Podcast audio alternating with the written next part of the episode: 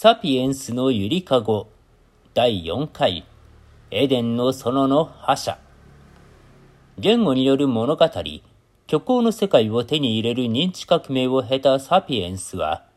ネアンデルタールなど先輩の人類種が絶滅していく中でその勢力範囲を次々と拡大していきました。7万年前にアフリカ大陸からユーラシア大陸に進出した後、4万年前にはオーストラリア大陸へ、1万6千年前にはアメリカ大陸に行き着きます。このようにユーラシアの外、南太平洋の大海原や北極圏の大表現を超えていくことができた人類史はサピエンスだけでした。認知革命はあらゆる環境を活用する術を身につけ、大海を超えるイカダや貝、氷雪に耐える毛皮の防寒着など、様々な道具を作り出すことを可能にしたのです。さらに、言語ネットワークでつながる社会性が、この大冒険を実現させたと考えられます。サピエンスの生活圏拡大は、一方で他の生物種、特にタンパク質の豊富な大型動物にとって最悪の脅威でした。海は人類だけでなく、あらゆる陸上動物にとって障壁だったため、オーストラリア大陸やマダガスカル島など遠隔地の生物は、地球上で独自の進化を遂げていましたが、サピエンスの侵入によって大絶滅に追いやられていきます。オーストラリアには独特の有袋類が数多く生息していましたが、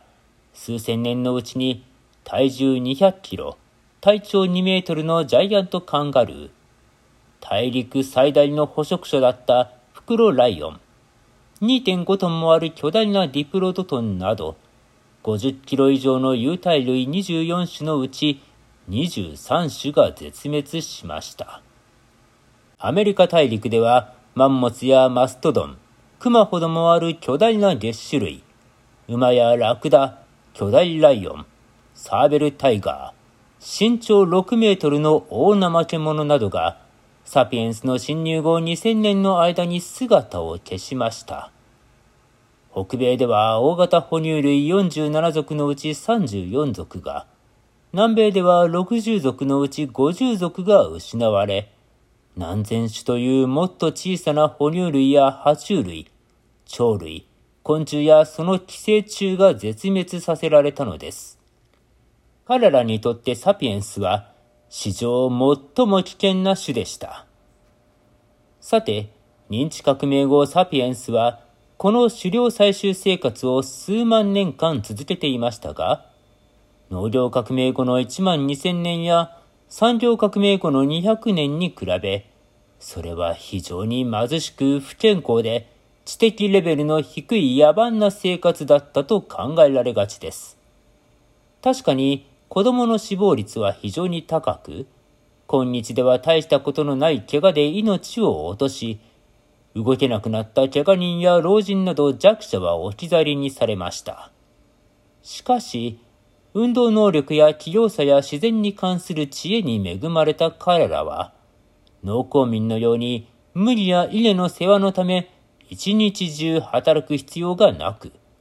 企業社会の過労死もない3日に1日3から5時間の狩猟採集で偏りのない様々な食料を好きなだけ摂取することが許されたエデンの園の住人だったとも言えます。